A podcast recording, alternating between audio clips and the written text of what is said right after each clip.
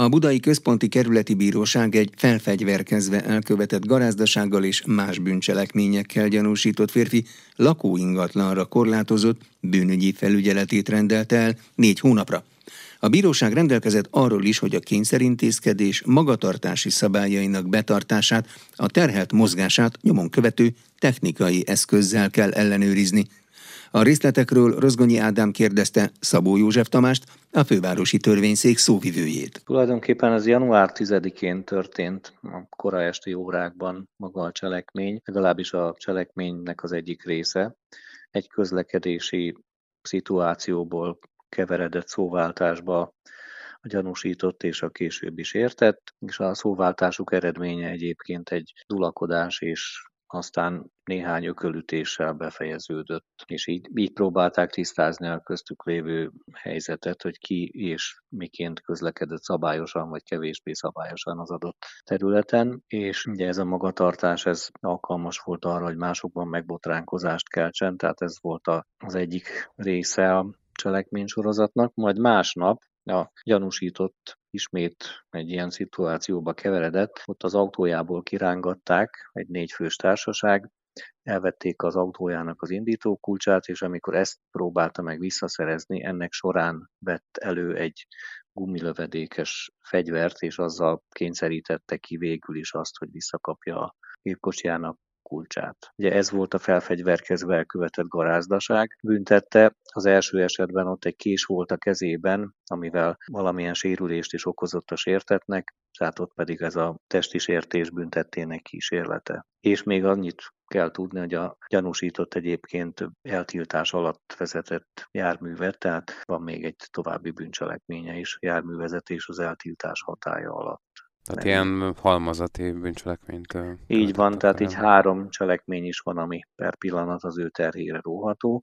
Az ügyészség bűnismétlés megakadályozása érdekében indítványozta a letartóztatását, a nyomozási bíró viszont úgy döntött, hogy ha mindenképpen szükséges, hogy kényszerintézkedés alkalmazására sor kerüljön, azonban az arányosság figyelembevételével elegendőnek találta, és éppen szükségesnek is azt, hogy bűnügyi felügyeletbe kerüljön, annak is a leg szigorú változata, amikor technikai nyomkövető eszközzel figyelik a mozgását, és engedély nélkül a megadott lakását nem hagyhatja el. Most ami talán érdekesebben az ügyben az az, hogy a gumilövedékes fegyver az egy lőfegyverhez képest hogyan és milyen használat során minősülhet fegyvernek, milyen különbséget tesz a joga két fegyvertípus között? Hát ugye fegyvernek az minősül, ami éles lőszer kilövésére alkalmas, minden más fegyvernek látszó vagy ahhoz hasonló tárgy, az egyébként csak fegyvernek tűnő tárgyként kezelendő, Ettől függetlenül nagyon sok olyan bűncselekmény van, amiben ugye a sértettektől nem kívánja meg a jogalkotó azt, hogy egy ilyen egyébként látszólag fegyvernek tűnő tárgyról ránézése megkülönböztesse, hogy az fegyver vagy sem. Például a fegyveres rablások esetében teljesen mindegy, hogy az valójában lőfegyver, vagy csak ilyen gumi lövedék kilövésére alkalmas eszköz, ott a fegyveres elkövetését kell felelni. És itt is, ugye a garázdaságnál a felfegyverkezve elkövetett garázdaság büntetteként minősül a cselekménye, hiszen egy végül is fegyvernek minősülő, még ha nem is biztos, hogy az élet kioltására alkalmas eszközről van szó. Tehát itt az a lényeg, hogy a külső szemlélőben kell annak a képzetnek felmerülni, hogy ez egy valóságos fegyver lehet. És az már bűncselekmény. Az már ezt a minősítő körülményt. Ugye lőfegyvereket, lőszereket, robbanóanyagokat engedéllyel tarthat magánál az ember. Az egy külön bűncselekmény, aki engedély nélkül ilyen fegyvert, lőfegyvert, lőszert, egyéb tárgyat birtokol, az egy másik bűncselekmény. Itt ezért, miután ez nem minősült fegyvernek, ezért e cselekmény miatt nem is fogják őt felelősségre vonni, hiszen ez nem engedélyhez kötött dolog volt. De ezen fegyvertípus, mármint fegyvernek látszó tárgynál, ugye amíg gumilövedéket lő ki, annak tartására nem kell ugye engedély. Így van. Mondjuk ennek is megvan nyilván a használati szabályozása, nyilván közvetlenül ember testrészekre nem irányulhat a felhasználását, ettől függően minősül a cselekmény ilyen vagy olyan élet vagy testi épség elleni cselekménynek. Mert mindenképpen azért azt tudni kell, hogy az ilyen vak tölténnyel működő, vagy gumilövedék kilövésére alkalmas fegyverek vagy fegyvernek látszó tárgyak, az lehet, hogy az élet kioltására alkalmatlanok, viszont sérülés okozására nagyon sok esetben alkalmasak. Ennél a konkrét ügynél, vagy ebben a konkrét ügyben a nyomozási bíró ugye az indoklásában azt emeltek, hogy a letartóztatás csak a legvégső esetben alkalmazható kényszerintézkedési Igen. forma. Elég a bűnügyi felügyelet vagy nyomonkövetés ilyen esetekben, amikor nem történik komolyabb bűncselekmény? Tényleg ez egy végső eset a letartóztatás, és azt megelőzően számos más lehetőség van kényszerintézkedés alkalmazására. Ugye ez az egyik olyan lehetőség a bűnügyi felügyelet, amelyel gyakran élnek a hatóságok, és ez bírói engedélyhez kötött, ezért kellett a nyomozási bírónak dönteni erről. A cselekménynek a jellege, egyébként a nyilatkozatai a elkövetőnek megbánta, amit tett, szeretnék ártalanítani a sértettet, jóvátételre alkalmasnak mutatkozik, tehát mind-mind azt mutatja, hogy az ő esetében a letartóztatáshoz szükséges többletfeltételek nem állnak fenn. Értem, még annyit lehet tudni, hogy a végzés az ugye nem, nem végleges. Nem végleges, tehát ez ellen jogorvoslattal élt az ügyészség, másodfokon majd a törvényszék fog ebben dönteni. Szabó József Tamást, a fővárosi törvényszék szóvivőjét hallották. Paragrafus. Minden, ami jog. Beterjesztette a kormány az országgyűlésnek a tavaszi jogalkotási programját, az Inforádió parlamenti tudósítóját, Herceg Zsoltot hallják. 18 törvényjavaslat szerepel a kormány jogalkotási programjában, amelyet Semjén Zsolt miniszterelnök helyettes nyújtott be Kövér Lászlónak, az országgyűlés elnökének. A parlament honlapján olvasható dokumentum szerint a kabinet több törvényt módosítana annak érdekében, hogy a Szabolcs-Szatmár-Bereg vármegyei Csengeren megépüljön egy új börtön. Egy másik javaslat célja az elhagyott hulladékkal kapcsolatos szabályok pontosítása, és az országgyűlés folytatja a közlekedés szabályainak hozzáigazítását a valós bírósághoz. Lesz egy-egy indítvány a külföldi bizonyítványok hazai elismeréséről, az erdőbirtokossági társulatok jogi hátterének megújításáról és a víziközművek integrációjáról. A kormány a mezőgazdasággal, a vagyongazdálkodással, a postaügyel, az ingatlan nyilvántartással, a digitális állampolgársággal, a közjegyzőkkel, az igazságügyi szakértőkkel, a tisztességtelen piaci magatartással és a versenykorlátozással összefüggésben is szükségesnek tart néhány változtatást. A jövő évi központi költségvetésről szóló törvényjavaslatot várhatóan áprilisban nyújtják be az országgyűlésnek, amely júniusban fogadja el azt. Tavasszal kerül a parlament elé az uniós minimálbérről szóló irányelv átültetése is. Erről ezt mondta korábban Konzsófia államtitkár. Az irányelv nem uniós minimálbért határoz meg, hanem egy keretrendszert hoz létre, amelyben alapvető iránymutatásokat, minimumkövetelményeket ír elő a tagállamok számára a minimálbér meghatározásához, amelyeket Magyarország Magyarország egyebekben már régóta alkalmaz. Svédország NATO csatlakozásának jóváhagyása nem szerepel a kormány jogalkotási programjában, de nem is kell, hogy benne legyen, hiszen azt már megvitatta az országgyűlés és a végszavazás előtti stádiumban van. Semjén Zsolt is megjegyzi a Kövér Lászlónak küldött levelében, hogy idézem, az eddig kialakult gyakorlatnak megfelelően a program nem tartalmazza a nemzetközi szerződésekkel összefüggő törvényalkotási feladatokat. A svéd NATO tagság magyar magyar ratifikációja egyébként Orbán Viktor miniszterelnök szerint nem a kormányon, hanem a Fidesz és a KDNP parlamenti frakciói múlik. Ugyan a kormány teheti ígéreteket időpontokra, de az időpontot egyetlen tényező fogja meghatározni, ez pedig a magyar parlament. Amikor a magyar képviselők úgy látják, hogy eljött az ideje. Nincs nagy gusztusuk a döntéshez. Aminek az az oka, hogy amikor a finnek csatlakozását jóvá hagyta a magyar parlament, a rákövetkező napon Finnország kormánya beperelte Magyarországot az Unióba egy másik ügybe. Meg kell érteni a képviselőket is. Mindezeken kívül természetesen egyéni képviselői indítványok is az országgyűlés napirendjére kerülhetnek, illetve a kormány a rendkívüli jogrend lehetőségével élve bármikor kiadhat rendeleteket is. A parlament tavaszi ülésszaka várhatóan február második felében 19-én vagy 26-án kezdődik. Az év elején többen is lebuktak a Nemzeti Adó és Vámhivatal pénzügyőrei által végzett közúti ellenőrzéseken. Az adatbázisok alapján évek óta illegális fémkereskedelemből egészíti ki a családi kasszát három Hajdú Bihar vármegyei férfi.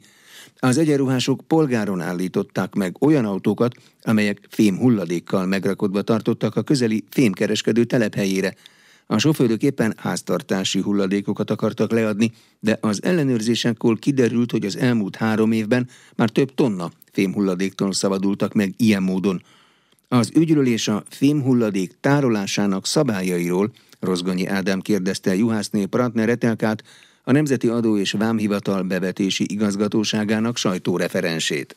Kollégáim polgáron állítottak meg olyan autókat, amelyek fémhulladékkal megrakodva tartottak éppen a közeli fémkereskedő telephelyére. A sofőrök éppen háztartási hulladékokat akartak leadni, ezzel nem is lett volna probléma, de amikor kollégáim ellenőrizték az adatbázisokat, kiderült, hogy mind a három férfi az elmúlt három évben már több tonna fémhulladéktól szabadult meg így módon.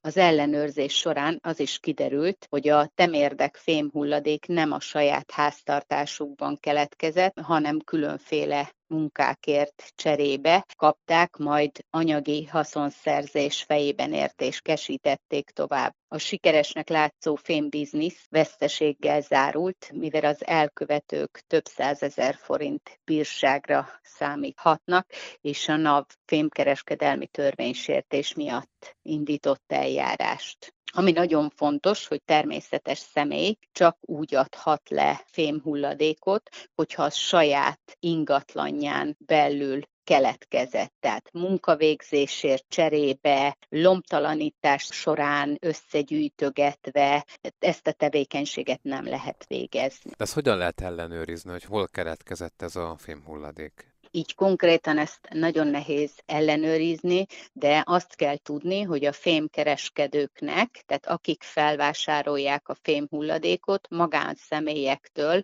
csak úgy vásárolhat fel, hogy a magánszemély adatait rögzíti, tehát adószámmal adhat le bárki fémhulladékot, magánszeméről beszélünk. Ezek bekerülnek egy adatbázisba, hiszen ilyen napi bejelentési kötelezettsége van a felvásárlónak, vagyis a fémkereskedőnek. A NAV folyamatosan ellenőrzi ezeket a bejelentéseket, és amennyiben kiszűri kockázatelemzés alapján, hogy egy adott magánszemély túl sok, tehát irreálisan sok fémhulladékot ad le, akkor kimegy a magánszemély lakásába, és ott is ellenőrzést végezhet, illetve nyilatkoztatja a magánszemélyt, hogy ez a fémhulladék honnan keletkezett. De ha valaki mondjuk családon belül családtagoknak ad át fémhulladékot, akkor ugye ez még nem minősül kereskedelemnek, vagy van az a mennyiség, amitől már igen?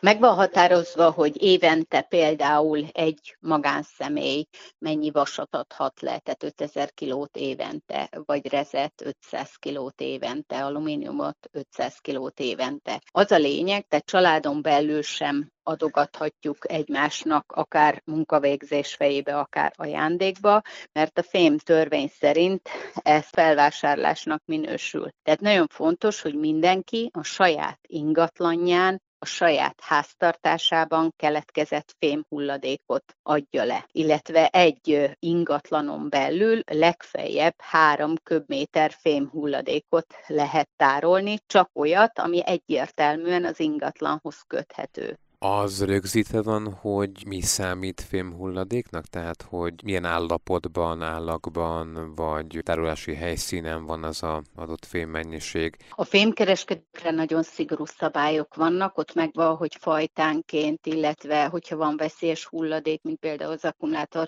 ott nagyon szigorú szabályok vannak, hogy hogyan kell tárolni, illetve amikor valaki ilyen engedélyt szeretne, akkor ezt nagyon szigorúan ellenőrzi a NAV, hogy megfelelő különböző fémhulladékok megfelelő módon legyenek tárolva. Magánszemély esetében ott nincsenek ennyire szigorú szabályok, ott az a, az a lényeg, hogy a saját ingatlanján keletkezett fémhulladékot, ezek általában háztartási hulladékok, abból mennyit tárolhat, illetve ha annál több van, akkor felszólíthatja a hatóság, hogy mielőbb szállítassa el. Természetesen csak és kizárólag felvásárlónak lehet elszállítani, illetve leadni. Hogyha ennek nem tesz eleget, akkor komoly pénzbírsággal sújtható aki fémhulladékot gyűjt, vagy a saját háztartásában keletkezett fémhulladék, mindenképpen érdemes utána nézni az aktuális jogszabálynak, hogy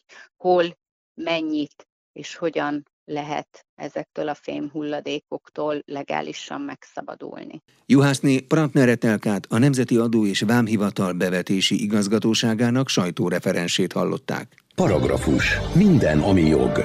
Megkezdődött a Hágai Nemzetközi Bíróságon a gázai háborúval kapcsolatos tárgyalás. A Dél-Afrikai Köztársaság decemberben nyújtott be keresetet arról, hogy Izrael megsértette a népírtásról szóló egyezményben foglalt kötelezettségeit Gázában, a Hamas palesztin szélsőséges szervezet elleni katonai fellépésével. A nemzetközi jogás szerint azonban a kereseti kérelem nem áll stabil alapokon. Tóth Norbertel Ignát Márk beszélt.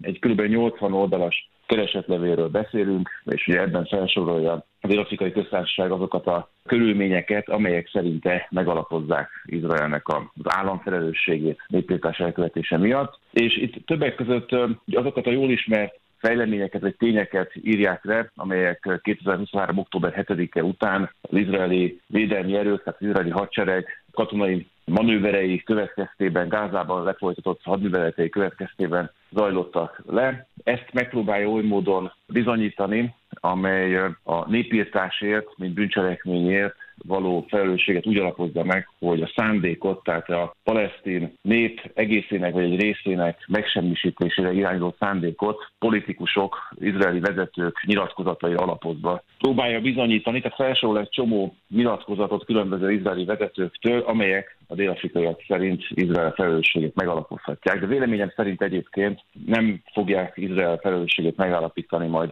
ebben a perben, tehát hogy nem áll igazán stabil alapokon szerintem meg a kereseti kérelem. Egyébként is egy ideiglenes végzés meghozását kérték. Ez pontosan mit jelent, amennyire én tudom, ez is évekbe telhet. Ugye két dolgot kértek, ugye van, hát az egyik az, hogy tehát ítéletet szeretne Dél-Afrika, de a peres eljárás folyamán lehetőség van arra, hogy ideiglenes intézkedéseket kérjen a felperes annak érdekében, hogy ha valamilyen kényszerítő körülmény folytán megítélése szerint jogok biztosítása érdekében, vagy jogvédelem érdekében erre szükség van, azonnali szükség van, akkor lehet kérni ilyen ideiglenes intézkedéseket a bíróságtól, még az ítélet, bőven az ítélet meghozatala előtt, és most erre fog sor kerülni, és ebben egy végzést fog majd valamikor a bíróság hamarosan hozni. Egyébként a végzésben szerintem lehet, hogy helyt fog adni bizonyos grafikai kéréseknek, tehát függetlenül attól, hogy az ítélet a végén azt szerintem nem fogja megállapítani majd Izrael felelősségét, de az ideiglenes intézkedésekben véleményem szerint jó eséllyel azért a bíróság kimondja azt, hogy ezeket a hadműveleteket Izrael függeszte fel. Ugye most a legtöbb ország elismeri Izrael önvédelemhez való jogát, bár egyre többen kérik a humanitárius szempontok figyelembe vételére. Dél-Afrika miért pereskedik?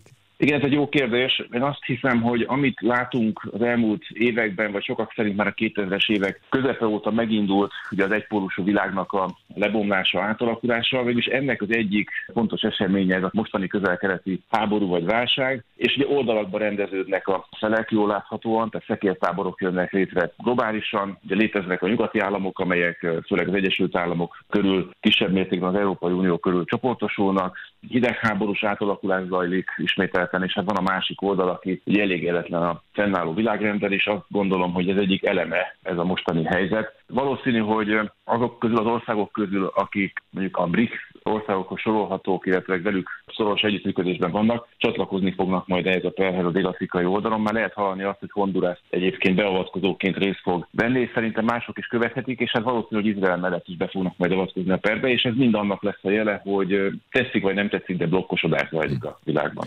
Ugye azt mondta, hogy ön szerint nem nagyon állnak meg ezek a vádak, és hogy a Hága nem Dél-Afrikának ad majd igazat, vagy nem ítél a javukra várhatóan.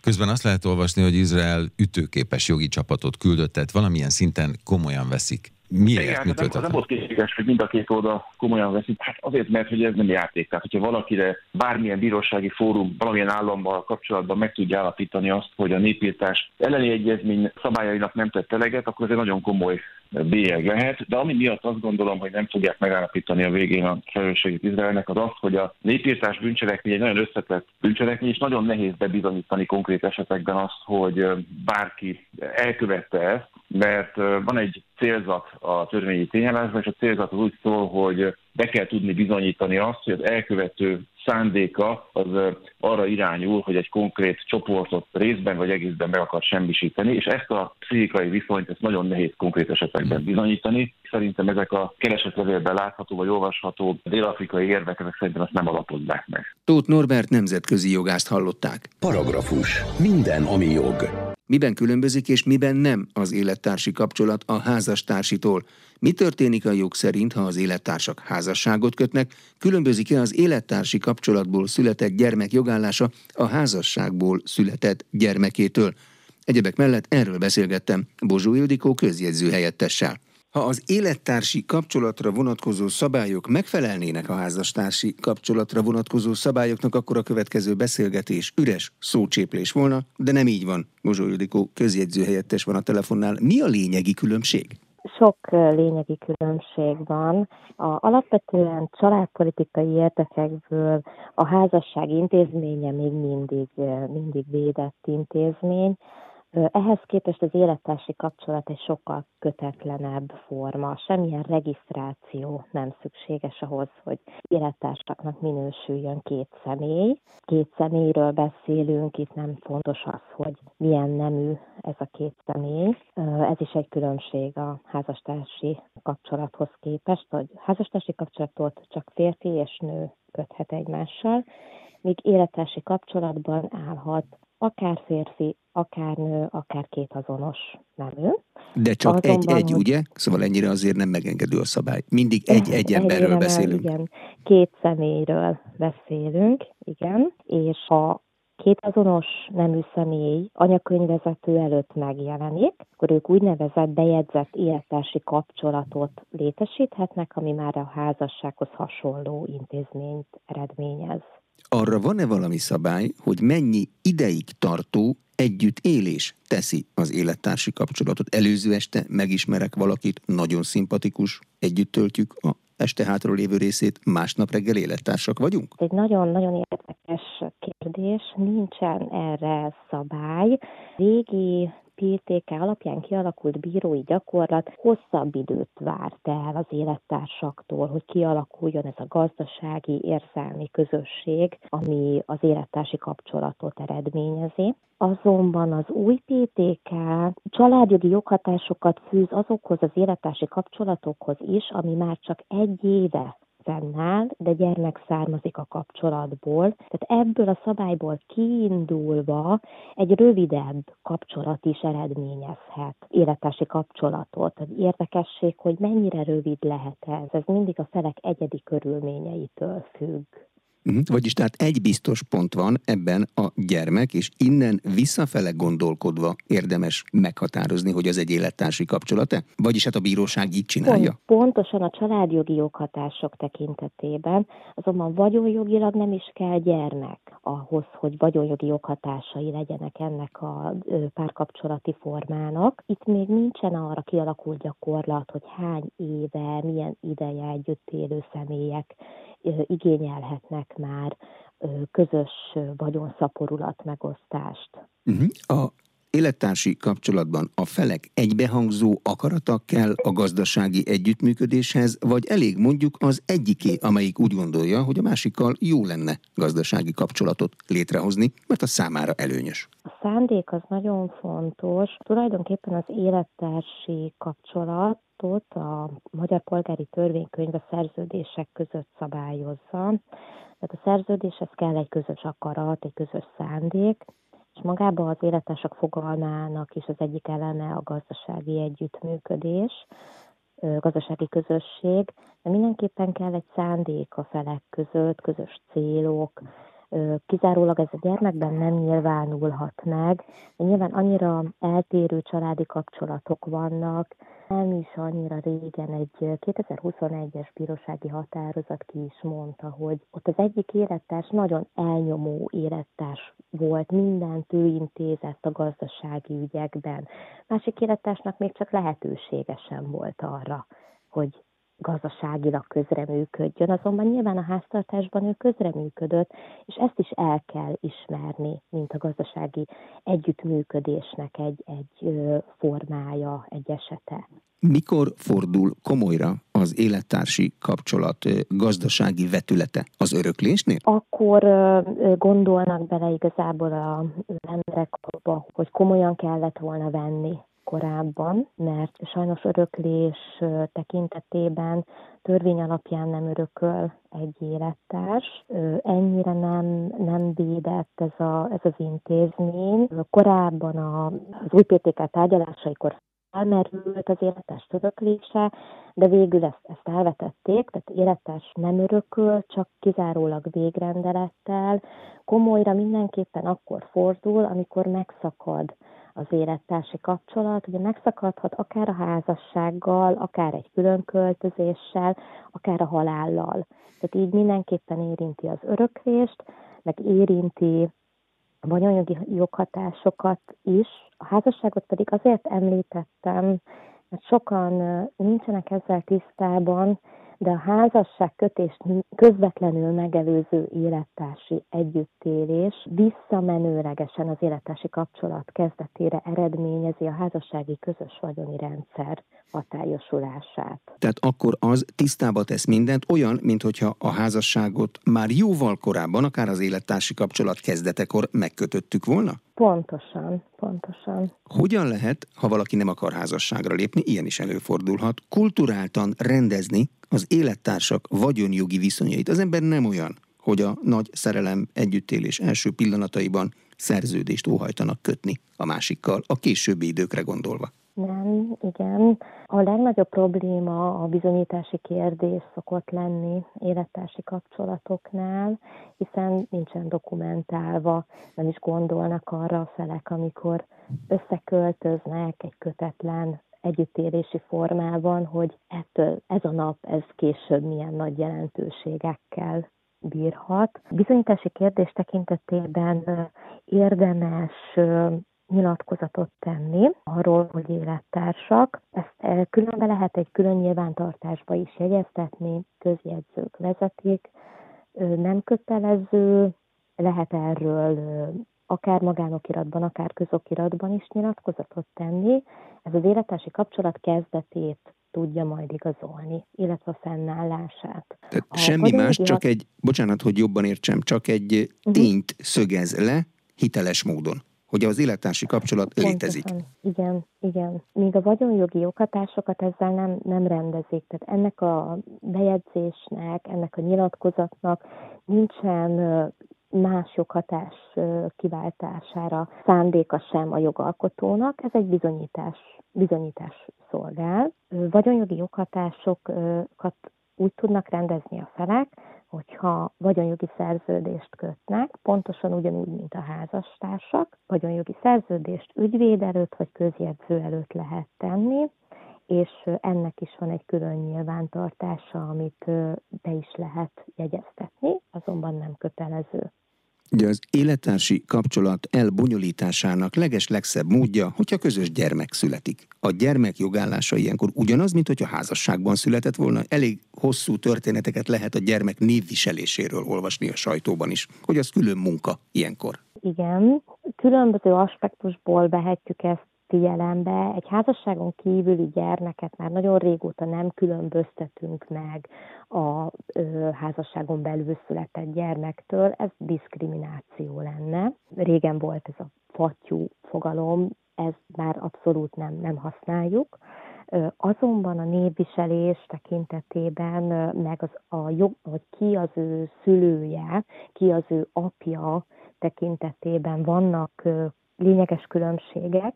Egy házasságnál minden úgymond automatikusan működik. Apának bejegyzik az anya a házastársát, még egy életási kapcsolatban nem. Egy életási kapcsolatban ahhoz, hogy a, az apa ténylegesen jogilag is apává váljon, nem csak biológiailag, ahhoz anyakönyvezető vagy közjegyző előtt meg kell jelenni, apasági elismerő nyilatkozatot kell tenni. Ha pedig reprodukciós eljárásból származott a gyermek, élettársak esetén ez is lehetséges, akkor még a reprodukciós eljárás kezdete előtt kell közjegyzőnél tenni nyilatkozatot, hogy ők élettársaknak minősülnek, és a reprodukciós eljárásból származó gyermeket sajátjuknak ismerik el. Bozsó Ildikó közjegyző helyettest hallották. Paragrafus. Minden, ami jog. Jogi magazinnal legközelebb egy hét múlva jelentkezünk. Munkatársam Rozgonyi Ádám nevében is köszönöm figyelmüket, Exterde Tibor vagyok.